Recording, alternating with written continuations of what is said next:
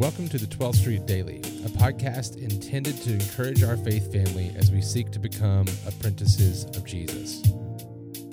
I'm Luke Parker, one of the ministry associates here at 12th Street Baptist Church, and today we're going to continue to walk through 1 Peter chapter 2 as we continue to break apart verse 9.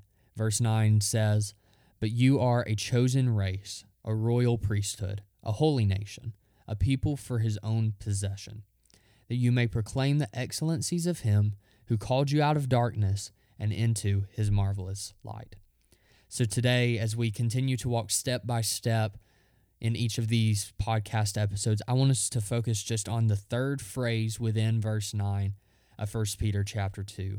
The phrase we're going to look at is when Peter says that we are to be a holy nation.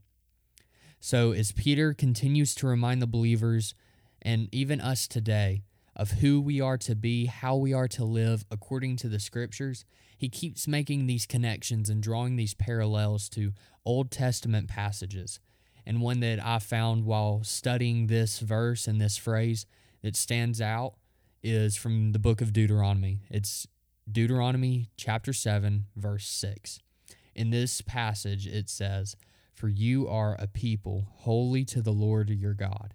The Lord your God has chosen you to be his people, a people for his treasured possession, out of all the peoples who are on the face of the earth.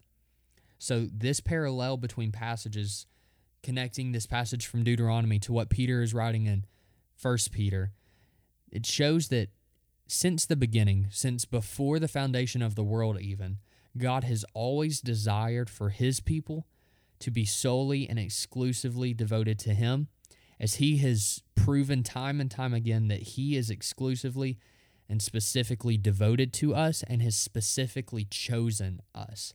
We've talked the past couple of episodes about how God handpicked his people before the world even began, and how his people, now that we realize what God has called us to be, we have to be that example, live in that way. And the people that Peter and even in the book of Deuteronomy, the people that would have heard and would have read this passage would have understand that. At the time that these verses was written, Israel was and still is today, I would add, surrounded on all sides of the map with pagan culture and the worship of false gods, false idols. Today, as we read this passage, the world around us has fallen into sin and is stuck in sin even us as believers struggle from time to time again with the temptations of sin. But today, we can see very prevalent all over the world that sin has corrupted the world, that the world as a whole seeks after one thing to please its own selfish desires first and foremost. And knowing this, we read First Peter, and Peter tells us that we are to look much different than the rest of the world. For we have been bought by the precious blood of Christ. Us as believers have been chosen by God, and we can't let his sacrifice be made in vain. We are now to live our lives as Christ lived his, in complete obedience to the Father's will.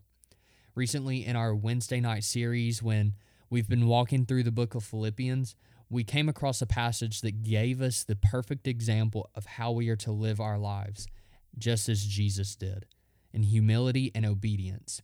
And Jesus showed us this when he humbled himself by becoming obedient to the point of death, even death on a cross.